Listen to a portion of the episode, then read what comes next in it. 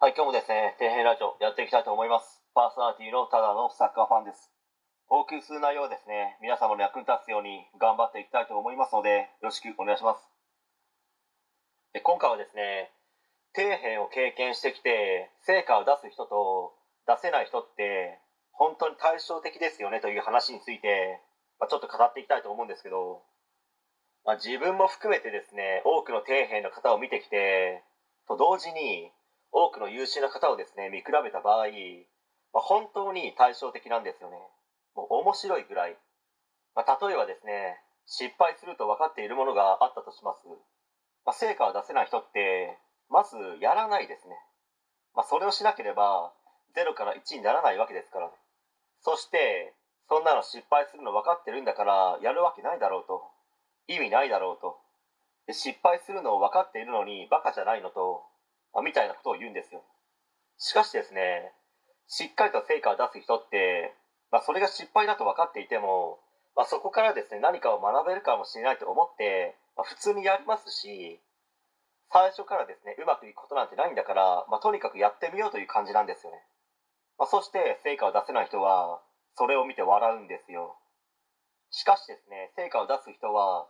その笑われている間にどうすればうまくいくのか、ここから何を学んだのかをしっかりと考えてまたやってみるんですよね。考えるだけではなくて行動するということも絶対にやるんですよ。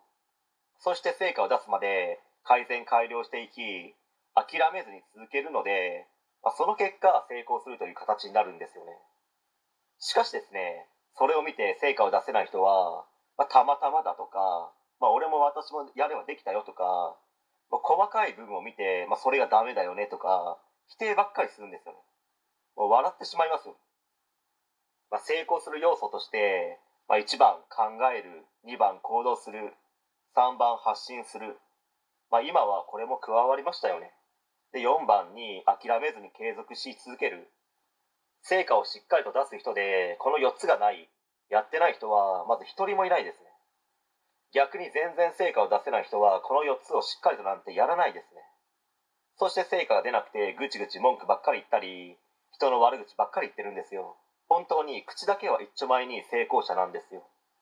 そして大した努力もしないのにお金が欲しいとかお金が全然たまらない。楽して稼げる仕事はないかとか、まあ、宝くじ当たらないかとかもう自分が悪いのではなくてもう国が悪いんだとか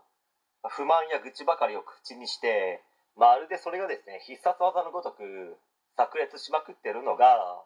成果を何も出せない人の特徴ですね。